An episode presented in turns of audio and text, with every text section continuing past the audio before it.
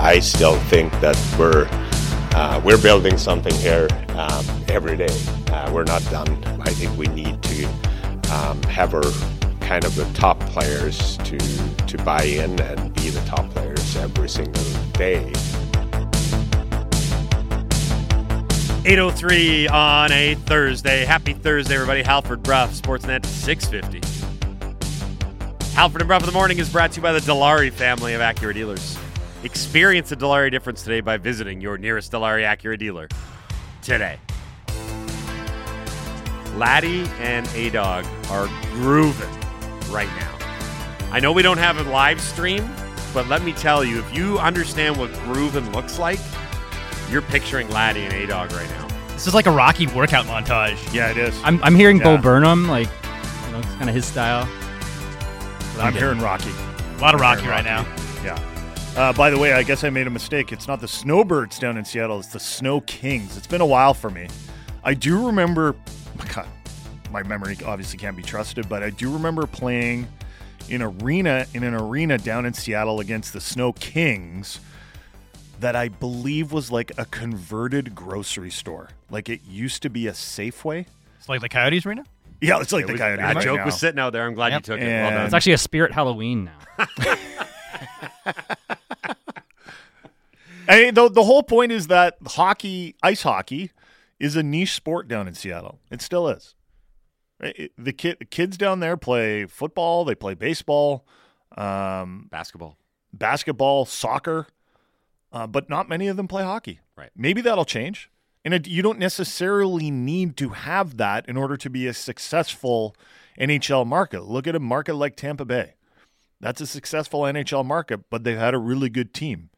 And it's been a well run operation there. Uh, it's going to be a challenge in Seattle. It's not just if you build it, they will come. Uh, we've got a lot to get to in the final hour of this program. Brendan Batchelor patiently on hold here. We'll join him in a second. I need to tell you that hour three, the final hour of this program, is brought to you by Campbell and Pound Real Estate Appraisers. Trust the expertise of Campbell and Pound. Visit them on the internet at campbell-pound.com today. To the phone lines we go. We are joined now by the play-by-play voice of the Vancouver Canucks. He will be on the call tonight when the Canucks take on the Kraken in Seattle. It's Brendan Batchelor here on the Halford and Brough Show on Sportsnet 650. What up, Batch? How's it going? It's going well, and I definitely remember playing in that arena that was an old grocery store as well. Oh, So, yeah. A lot of uh, people texting in right now. The Safeway rink was in Lynnwood. Okay. Yes, it was a long time ago for me. Uh, yeah, I can remember playing a couple of tournaments down there for sure. And I, they do have a, a nicer, newer arena now, uh, but I, I seem to recall playing in, in the old grocery store as well at some point. But don't you agree that it's not going to be just an automatic? The Kraken will be successful in that market with all the competition that they've got there, and then just the overall interest in the actual sport of hockey. for them to be relevant, assuming the NBA is going to come back at some point in the long term, competing with you know the Mariners and the Seahawks as well, they're going to have to be good. So they're going to be one of those teams that when they're good, people come to the games, and when they're not, uh, you know the the the new wow factor, I guess, with that that team is going to wear off eventually. Um, so it'll be interesting to see if they can get on a path where they can be competitive quickly with guys like Beniers and Wright. Because if they can do that, and if they can do it before the NBA comes, then that's a big opportunity for them to grab some of the interest in that market to convert people that aren't necessarily diehard hockey fans right now into diehard hockey fans. But, you know, much like NHL teams in many American markets, if they're not a good team, they're not necessarily part of the conversation. Uh, I have a something to admit here. Yesterday, I was constantly refreshing the Brendan Batchelor Twitter page at Batch Hockey because there was a million things going on at the rink, both in and around practice, and you had it all. You had all the lines, you had all the injury updates, and then you had a lot of quotes from Canucks general manager Patrick Allvin, who I would classify had an impromptu meeting with the media yesterday. Let's start there. I know that you tweeted out a bunch of the rather key points that Allvin made. What was your big takeaway from hearing the Canucks general manager meet with the media yesterday? Well, there there wasn't a lot there, and I know you guys kind of jokingly call him Johnny Tightlips, and it was kind of another one of those uh, availabilities where he said a lot of things but didn't say a lot of things while while speaking. Um, you know, I, I thought the the vote of confidence in Boudreau stood out although it, it wasn't the most uh, you know firm vote of confidence. He didn't come out and say absolutely Bruce has our 100% full support. There's not going to be any changes. So I thought that was interesting that, that the vote of confidence was a little soft uh, in terms of of talking about the rebuild.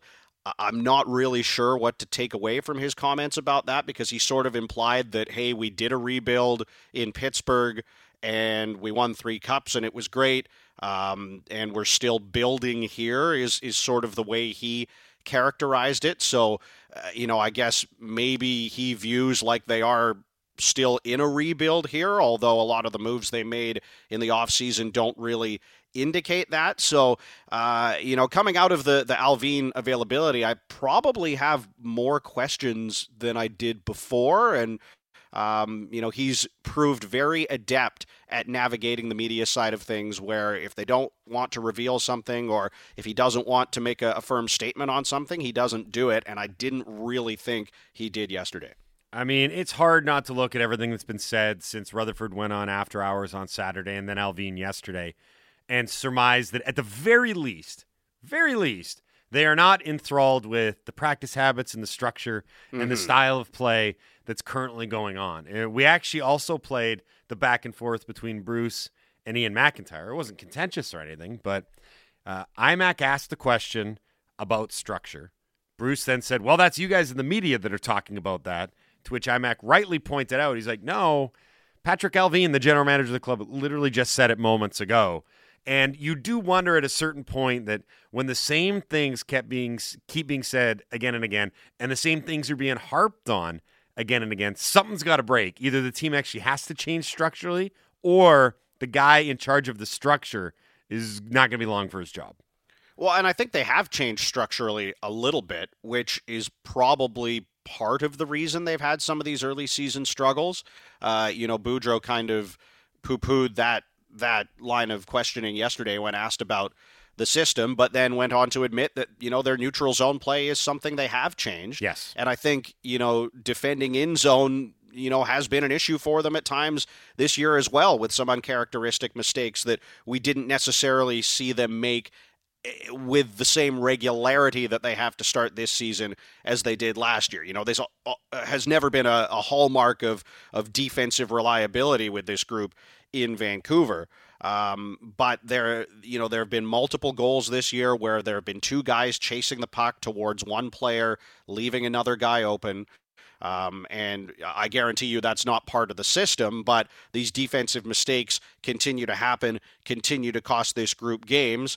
And you know, uh, whether it was Rutherford or Allvin, you know, a lot of the talking points were the same as they were at the end of last year or in the offseason, which was practice habits, which was lack of structure, uh, you know, best players needing to be your best players.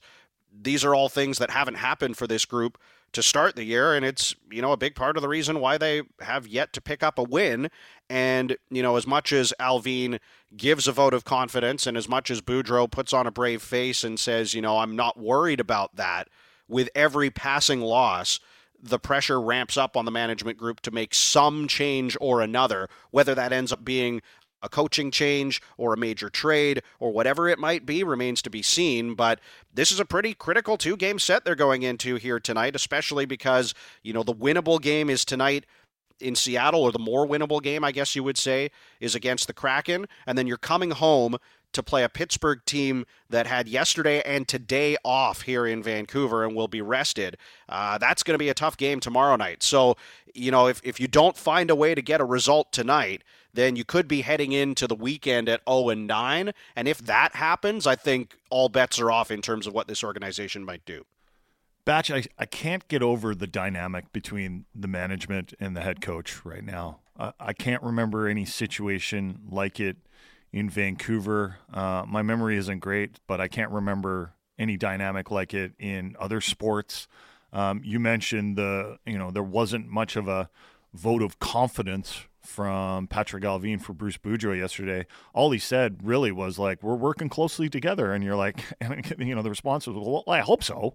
You know, like I, I, mm-hmm. I hope you guys are talking about the team. That that that would make sense, but it just seemed so obvious uh, that this management group doesn't have Bruce Boudreau as its choice of head coach.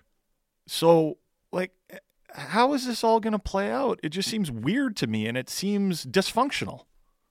Yeah, it does a little bit. And that's part of what will happen when a management group comes in and they didn't hire the head coach. And, you know, even Rutherford admitted at the weekend that he thought that Boudreau only had a one year deal when he came in. So, to a certain extent, I think their hands may have been tied in terms of bringing him back or not. And, um, you know, things have changed a lot in the last few months, but it's, you know, easy to forget that had they chose to not bring him back this year, it would have been a very unpopular decision within this market. Not that they should worry about that, um, but you know, it, there's been a lot of, of dysfunction that has kind of set up for the way this season has started.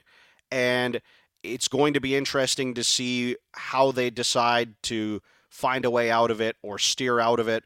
Um, because you know it, it seems clear, at least in the immediate moment, that Boudreau is going to stay behind the bench. And to be honest, I'm I'm not sure how big of a, a change getting rid of him would make at this point. You know, some of the underlying issues that I see with this group eh, you know, to me, a, a, simple coaching change isn't going to fix some of the defensive mistakes they've been making. And, you know, I think a big part of the conversation, too, is that not that Thatcher Demko has been bad to start this year, but he hasn't been stealing games for them like he did last year. And this was something that Allvin pointed out yesterday, too, quite rightly. Demko stole a lot of games for them last year and papered over a lot of the cracks. And, you know, now that he's, you know, at least to start this year, not been that unbelievable goaltender that's stealing games for them with regularity. You see some of the issues on the ice, and you know it's it's played out in terms of the results where they don't have a win yet through seven games. We're speaking to Brendan Batchelor, play-by-play voice of the Vancouver Canucks here on the Halford and Brough Show on Sportsnet 650 uh, Batch, one of the narratives that we had off the top about what's ailing these Canucks was it's everything. And so we haven't even, we're 15 minutes into the call. We haven't even talked about the other big news of the day, which was another slate of injuries for this mm-hmm. team. And it's, it's getting to the point where you're down to your eighth or ninth defenseman in the depth chart, and you've got Sheldon Dries coming up and playing third line center. Like that, it's it's bad. It doesn't, you know, erase what's going on off the ice with the dynamic between the coach and management, but it just feels like nothing is going right for this team right now.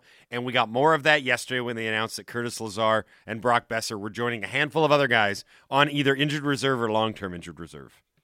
Yeah, uh, the good news with Boeser is it sounds like it's not going to be long term for him. Allvin characterized him as day to day yesterday, and, and Boudreau said that he thought he would be on the ice skating uh, today.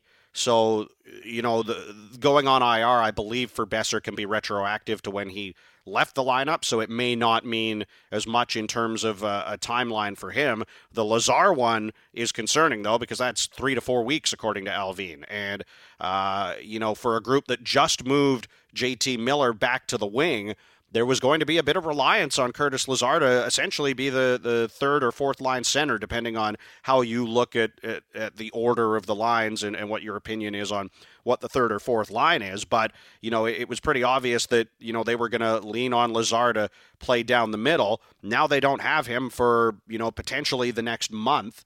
Uh, and it looks like, based on the way they skated at practice yesterday, that they're going to continue to go with JT Miller on the wing because, you know, from a personal perspective for him, it worked pretty well in the game against Carolina with him scoring both of the goals. So um, that's where Sheldon Dries comes in. He was called up and centered a line with Tanner Pearson and Nils Hoglander yesterday. So, uh, you know, it's a big opportunity for him. But you know, you look at the injuries this group is going through now, and you know it, it's almost laughable with the number of key players they've got out of the lineup. How quickly, you know, the few injuries they have on the back end turn into you know Guillaume Brisebois being in the lineup and Jack Rathbone being in a, a top four role after he didn't play at all on the road trip for this group.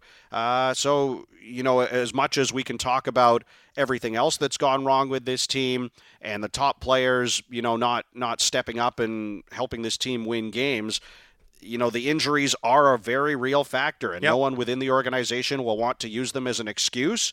But you know, it's something that is hampering this team's ability to play to the best of its ability. And especially with Quinn Hughes out of the lineup, it really changes the complexion of the way they can move the puck up the ice from the back end. So it's going to be a tough test for them. And what Allvin said yesterday about their best players needing to step up and lead and be their best players Yeah. becomes that much more prevalent with these guys that they have out of the lineup. They have to rely so much more on Horvat and Miller and Pettersson and, and these players to really carry the mail for them here with the guys that they're missing from the lineup right now. Well, and Demko. That was the two things Mm-hmm. that he said were one, last year a lot of our success was predicated on how great Demko was. And then two, well, our best players are going to need to step up and be our best players every night. I'm not saying he's calling out Demko, but he kind of is because that's the reality of the team. They're not going to win hockey games if Demko isn't really, really good. And so far, he hasn't been really, really good. All of these things that we're talking about here, that's the reason why the Canucks are the betting underdog tonight in Seattle. That's why they're going to probably be the betting underdog Friday night when they host the Penguins. They're, you know, are ravaged with injuries. They haven't won a game. There's a lot of reasons why. But from the Seattle perspective going in tonight, they will be the favorite. Your pre-scout on the Kraken real quick before we let you go. What are some of the things that you're looking for or we should be looking for for this team as they host the Canucks tonight? Yeah, you know they're a group that I think has you know had a little bit more success to start the year than than you would have expected. You look at the teams they've beaten: uh, L.A., Colorado, Buffalo, who the Canucks had a, a really tough time with. So you know just because it's the expansion Kraken in their second year in the NHL certainly doesn't mean that they're going to be uh, an easy out. Uh, especially with the the lineup for the Canucks the way it is right now, as we've already talked about. Um, so, you know, when you look at, at their top six, you know, Matty Beniers playing up the lineup with Jordan Eberle and Jaden Schwartz. So he's obviously dangerous. He's scored at a really good clip throughout his NHL career uh, to this point, and and he's always an exciting player to watch. So he's kind of who I'll be focusing in on. But you know, you look at some of the forward depth of the Kraken, and they may not have the you know premier top talent players that some other teams do. But you know they've got Andre Burakovsky on and Oliver Bjorkstrand on one line, as I mentioned. They've got Beniers with Schwartz and Eberle, and then they've got McCann and Gourde playing essentially on their third line, and those are guys that have proven that they can produce too. So um, it's going to be a test for the Canucks. It's certainly not going to be easy, and it is going to be very interesting to me to see how they're able to play and the result that they get tonight. Because as I already alluded to, tomorrow's game is a tough one against a rested Pittsburgh team. It's the second half of a back-to-back for you. Uh, as the Canucks, and I'm going to be really interested to see how Bruce Boudreau manages the goaltending because we expect Spencer Martin to play one of these two games, but I almost wonder if you look at throwing Martin to the proverbial Wolves against the Penguins tomorrow night and putting Demko in tonight in Seattle just because you're so desperate for a win, and tonight is the game where you're more likely to get it. Batch, thanks a lot for doing this today, bud. We appreciate it. Have a good call tonight and tomorrow night. We'll do this again next week. Sounds good. Thank you. Thanks. That's Brendan Batchelor, play by play voice of the Vancouver Canucks here on the Halford and Brough Show on Sportsnet 650. Okay, so to reset, we are going to give away a pair of tickets to that game, as mentioned. Tomorrow night, Canucks and Penguins from Rogers Arena. That's when we do the humanoid. What we learns, that's coming up. Uh, we will do ours very quickly. Laddie, A Dog, do you have anything you'd like to bring to the table today, or are you guys tapped on what we learned? What we learned, Marc Andre Fleury has a funny way of saying hydrangea. I don't know if you guys saw that. I saw you tweeted this out yesterday. The Minnesota Wild put out a new ad for just the team and buying tickets, and it focuses around Marc Andre Fleury. He crawls out of a giant bouquet of flowers that have surrounded his uh, stall in the dressing room. Mm-hmm. And uh, one of the fellow players, I think it's Fred Gaudreau, Okay. uh, says, "No wonder your equipment smells so good." And then it cuts to a bit of a an ad, and then it cuts back to them, and here's what he says. Hey, is this a carnation? Actually, Freddie, it's a hydrangea. He dropped the H. That's just the French accent. Yeah, no, it's it's a great commercial though. It just shows off the personality of Fleury. I love You it. You also tweeted out Marc Andre Fleury, please never retire. Is for he- that reason alone, for is- videos like that. I've never even asked you this. I feel like, you, given your goalie background, we should have asked you this. Who is your favorite goalie of all time? I grew up a Marty Brodeur fan. Oh, Very typical. Yes. Uh, I, I by uh, correlation, I, I cheered for the Devils. You know, my hydrangea didn't blossom this year.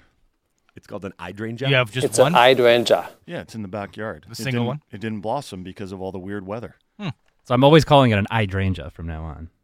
Yeah. My just, hydrangea did not blossom. I'm hoping for better results. Ruff's next year. humble brag that he has a backyard. Well, well, well. Look at you in your And it backyard. has a hydrangea. Full of hydrangeas. one singular flower. Okay, moo cow that. Hey, dog, you got anything? that was gonna be mine. Okay. Let's go with that from now on. we should really talk Um, about this before the show. I have no. That's good because we go from flowers to grass. How clever! Uh, my what we learned is that Seattle Seahawks coach. There is some noise. Seattle Seahawks coach. Seattle Seahawks coach.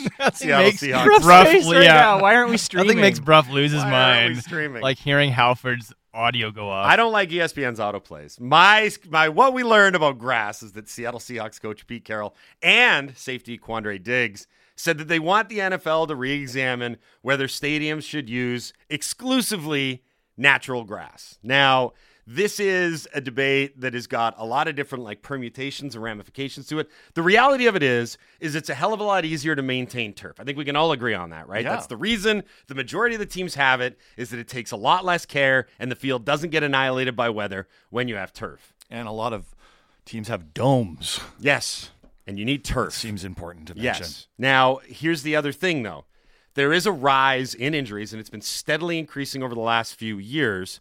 Uh, and now that conversation has kind of gone towards head injuries as well, because what we're seeing is a lot of guys, when their head bounces off the turf, they end up in concussion protocol. Um, this is a trickle down effect to Vancouver and specifically uh, like youth soccer in the area, because with our weather, I don't know if you've realized it's kind of raining a little bit lately. Yeah.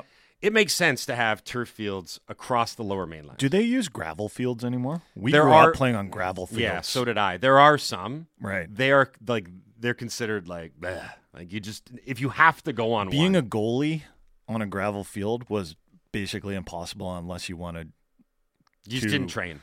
I remember because I was a goalie growing up, and it's like we're training it, we're practicing. No, on but like, why would you? Like, I'm not diving for that ball. This is this is youth soccer. It's I'm not getting. I played with a guy growing up that pretty much made his reputation on the fact that he would dive on gravel. On gravel. He just had no like wits about him. He didn't Yeah. think about the the turf, bur- or sorry, the burns and the scrapes and the cuts and It's the not. bruises. It's not the burns. It's like the pebbles that get like, I don't know. They puncture your Yep. skin. Yeah, you yeah, you're all you're bleeding from your knees and your elbows Yeah. because you're just getting all torn up. But At any rate, turf though. I mean, this has been an issue in professional sports for a long time. Mm-hmm. Uh, the turf is a lot better than it used to be. When BC Place was um, first built, the turf there was essentially like I don't know how thick it, it was. Like a very bad carpet.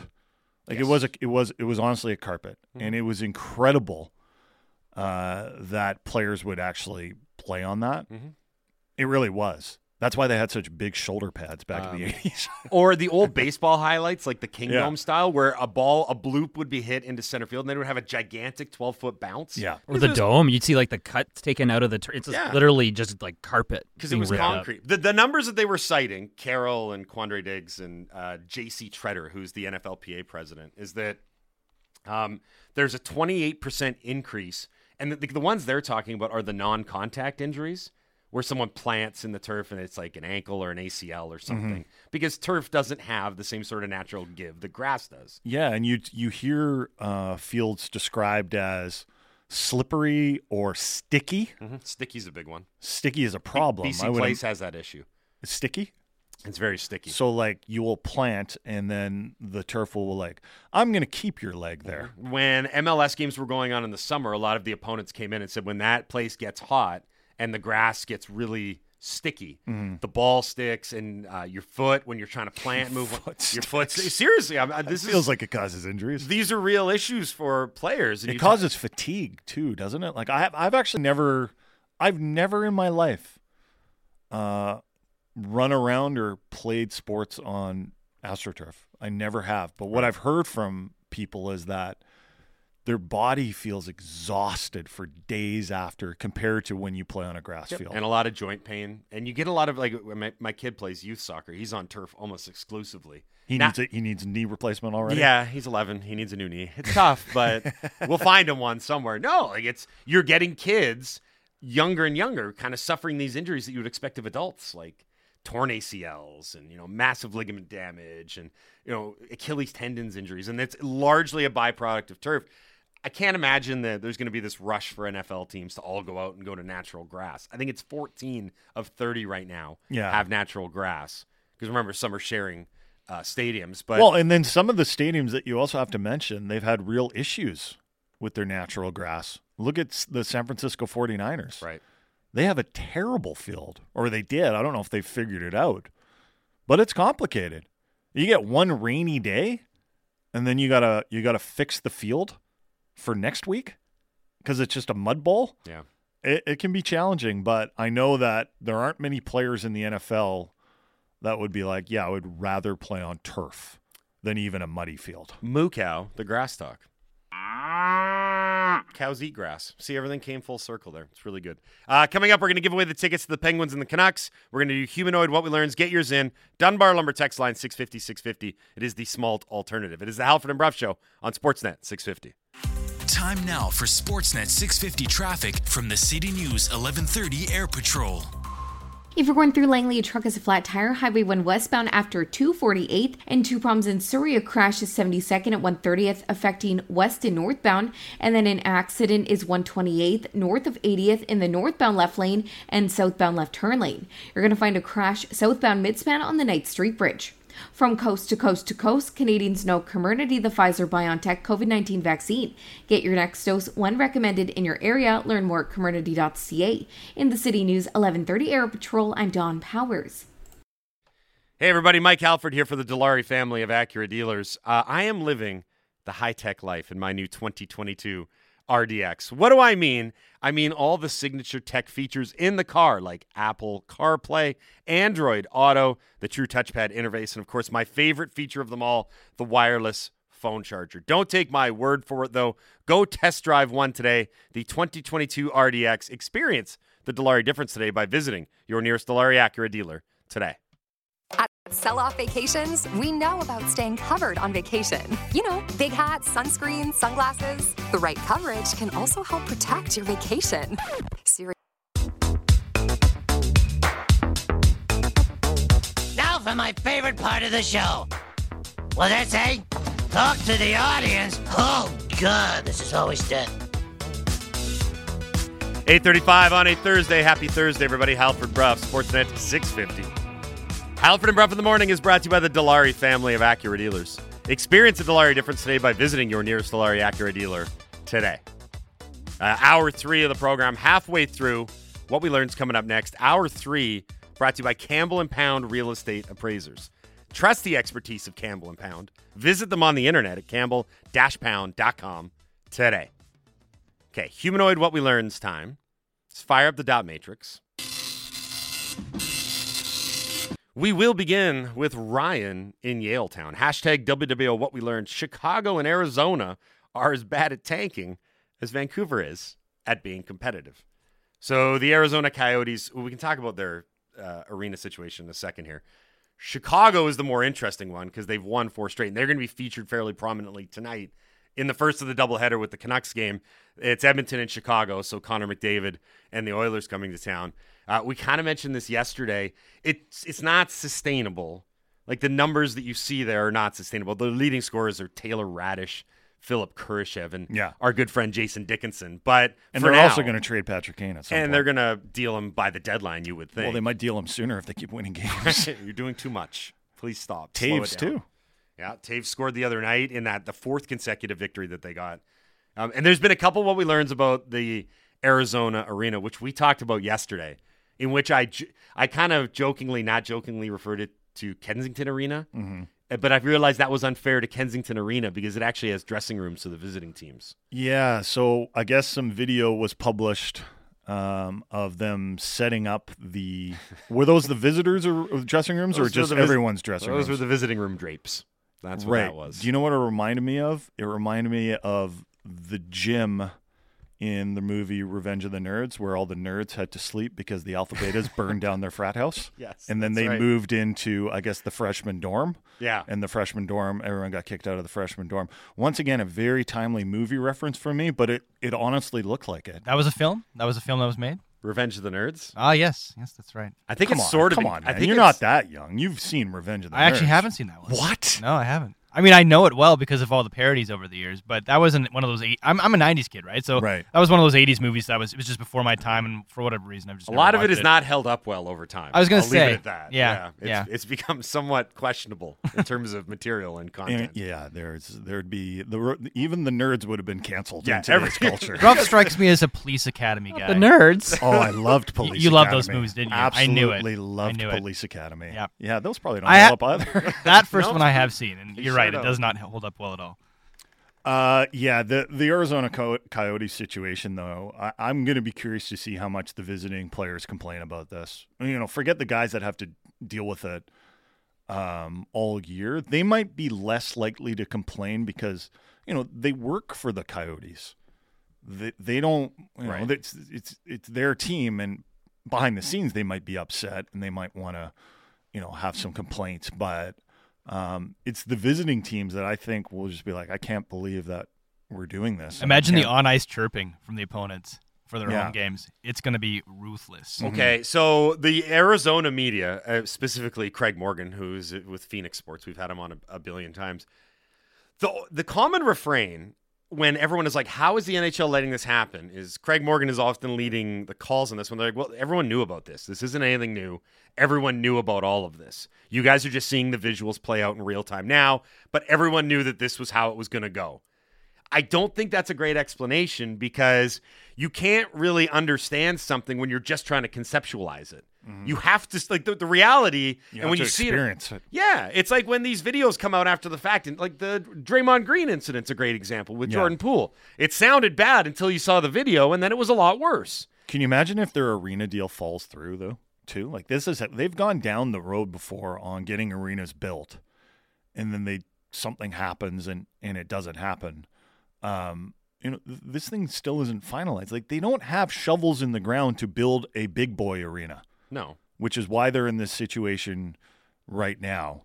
Uh, Chayton and Surrey, what we learned. Oh, the things I would do to be Ben Simmons right now, getting paid $30 million to play in the NBA. And all you have to do is go out and get as many points as fouls and just pass the ball to Kyrie and KD, then call it a night. it's tough right now. So I don't know if you saw last night. There was a cat call. I can't remember if it was a, a, player on the opposition's bench or someone from the crowd. He caught the ball, and then it was one of those quiet moments on the floor, and the boom mic picked up, "Shoot it, Ben!" And it was awful to watch because I thought it was quickly- Kyrie, Kyrie yelling that. I, yeah, I don't know Did who Kyrie it was. pass it to pass him the ball? Yeah, and then so after the game, Mhm. he pled, pleaded, pleaded, pled. Ple- ple- was he charged with murder or something? What's going on? Pleaded. What did he plead? He pled with Plead. fans to give Ben an effing chance. Oh, that was the quote that he put out there.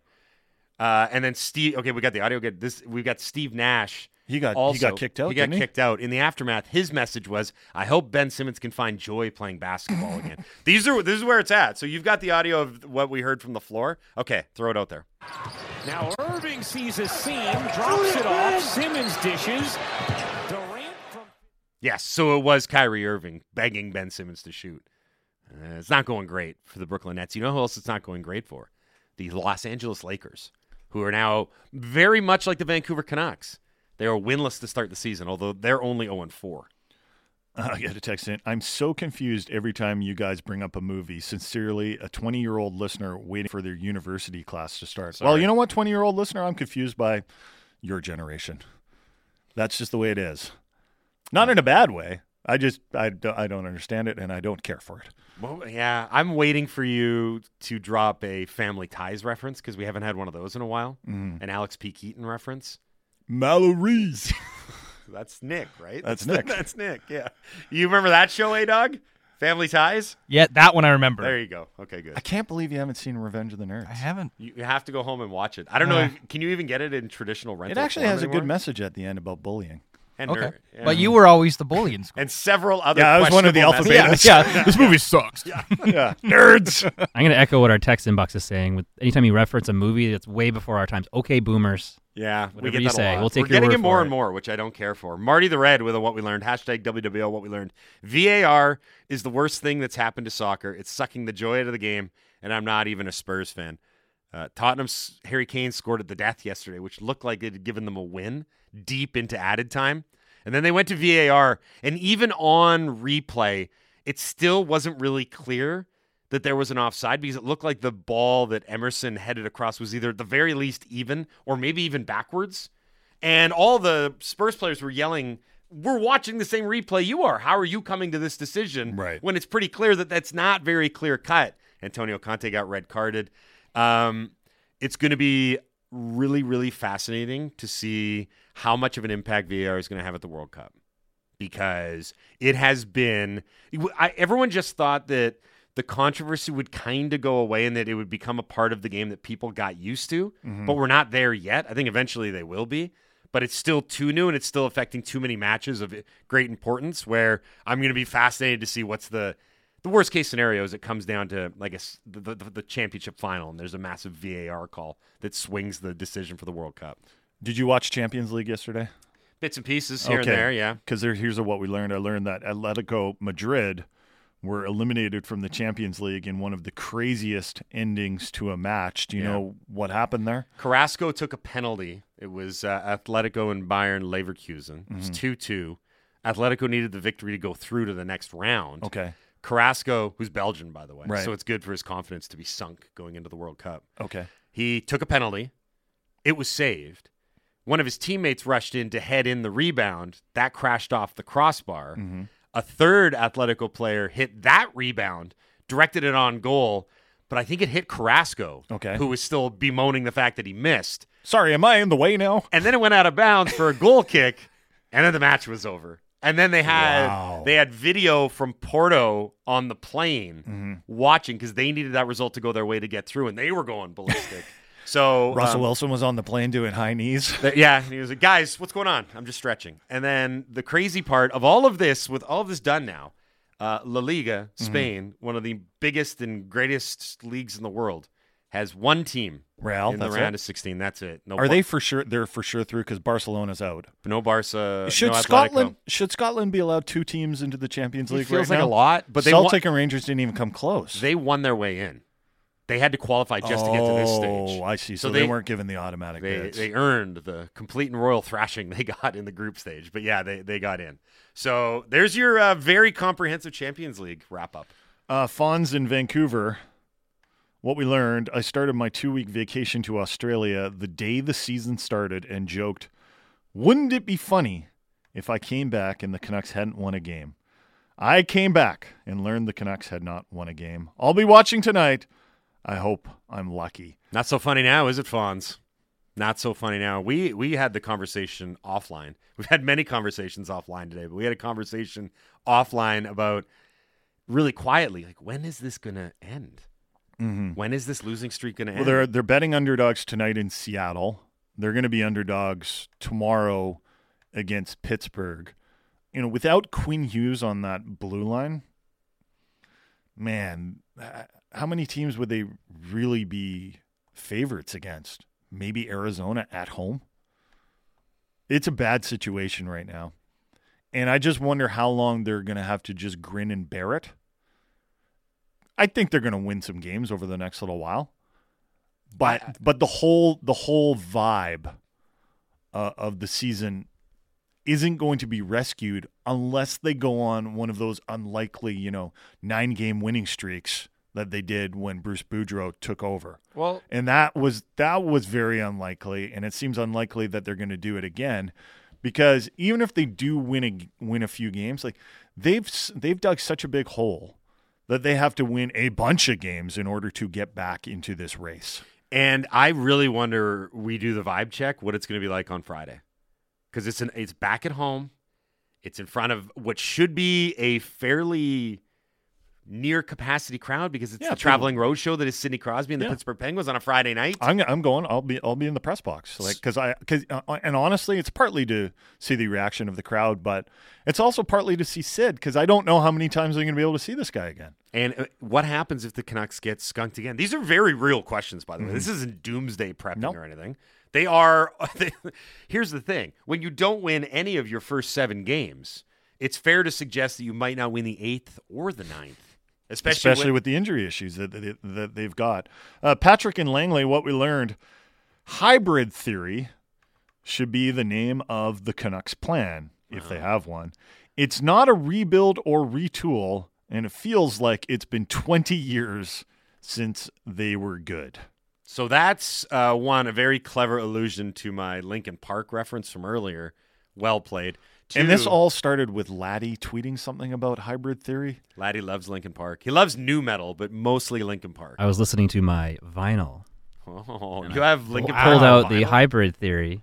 Mm-hmm. 20 it, it turned out to be the 20 year anniversary. Yeah, I didn't even know. And you just decided to tweet about that? And I, like- it really Don't you just follow Laddie? It irked Halford. You didn't follow me till like a week ago. I know, I know, and now I did. and No, I, regret fo- it. I, follow, mean, I follow him, yeah. And now it's fodder for the show, so you should have done it sooner. that text is also our winner, if I'm not mistaken, right? Ding, It ding, is. ding, ding, Yep. ding. It's a good one. Congrats to Patrick and Langley. You've won the Canucks tickets. He seemed very happy about it when we told him, which He- is great. he was. Yeah. We like to give some sort of joy on this program instead of talking about how long the Canucks losing streak will be extended and how it coincides with the tickets that we just gave one of our listeners. Please kill me. Yeah.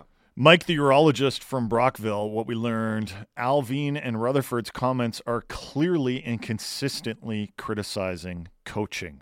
Man, that is some good alliteration for Mike, the urologist from Brockville. Comments are clearly and consistently criticizing coaching.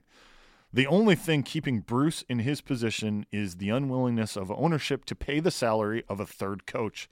Players, coaching, management, and ownership are a complete maelstrom Wow. of dysfunction. You read that pretty well because that's a tough one. I think he was intentionally trying to trip you up, but you got through it. Mhm. And you got Maelstrom, which I would have called a Malistrom.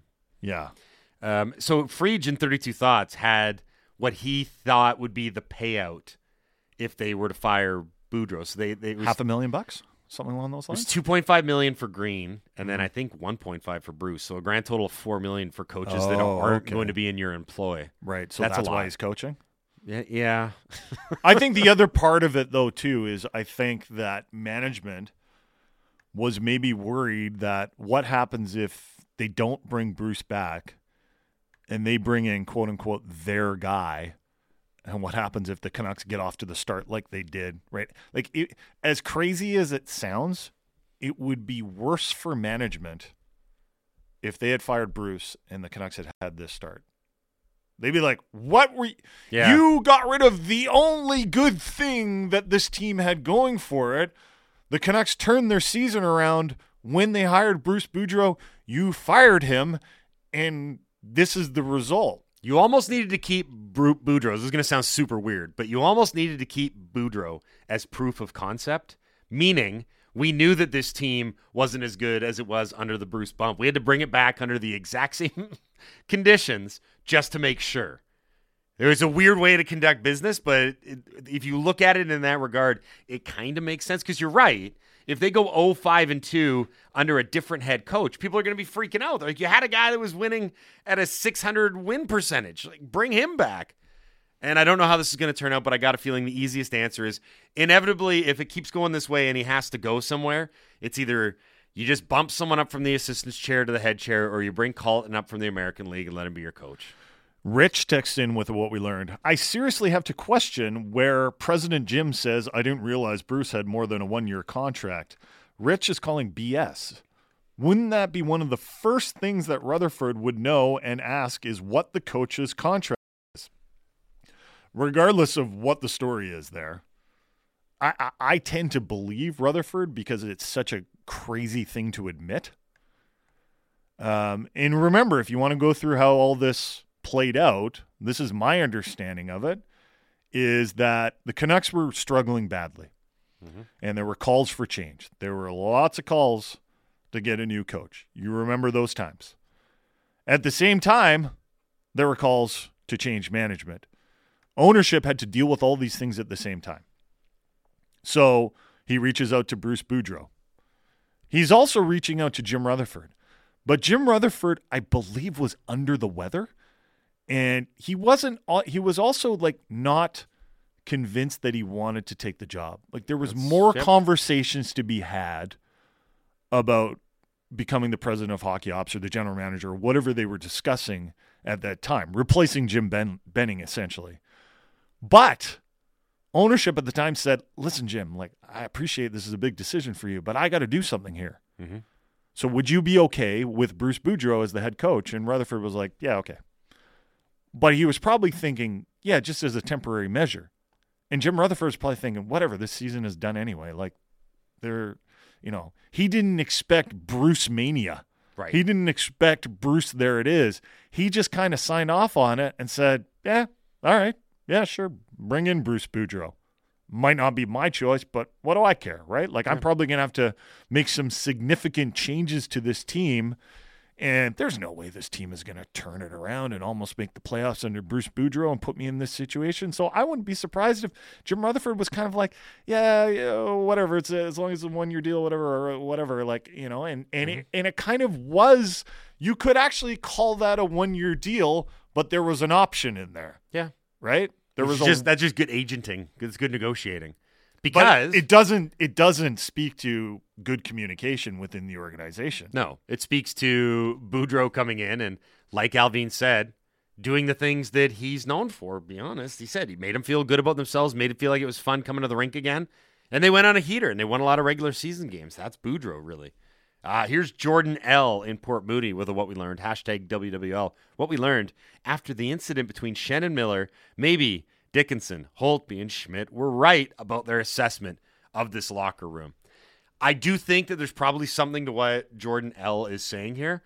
I also think that it's hard not to look at this and say all of these situations and rifts and angst, it's all exacerbated by losing, right? When you're winning, this stuff doesn't get out and it doesn't become a big an issue. Mm-hmm. When you're losing, it feels like the biggest weight of the world, and that all these fractures and you know fissures in the relationships they get amplified. And fair enough because Are any of those guys on the record as saying the room was bro- on the record as saying the room was broken?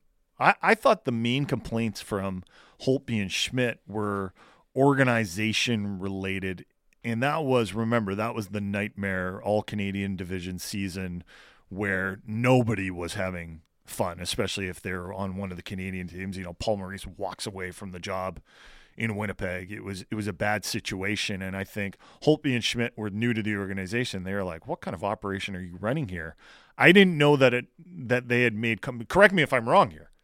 There's been a lot of stuff written. there's the alleged. Correct me if I'm yeah. wrong, though. Like, it, did they say that the room was broken? And we don't even know that it was it was Jason Dickinson that was spilling the tea about the Canucks room. Right. I think the idea would be that two guys left the organization one year after coming in and were more than happy to go. Holtby's famous line in the aftermath was it was only a few months, but it felt like a few years. And then the reports from Colby Cohen out of Chicago Right. about a fractured room. There's a lot out there, folks. It's a tough time for the Canucks and for their fans.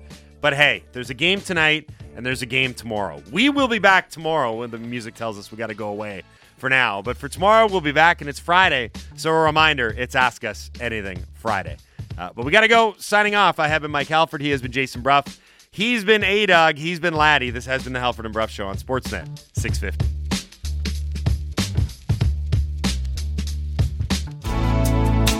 It's time for another death march.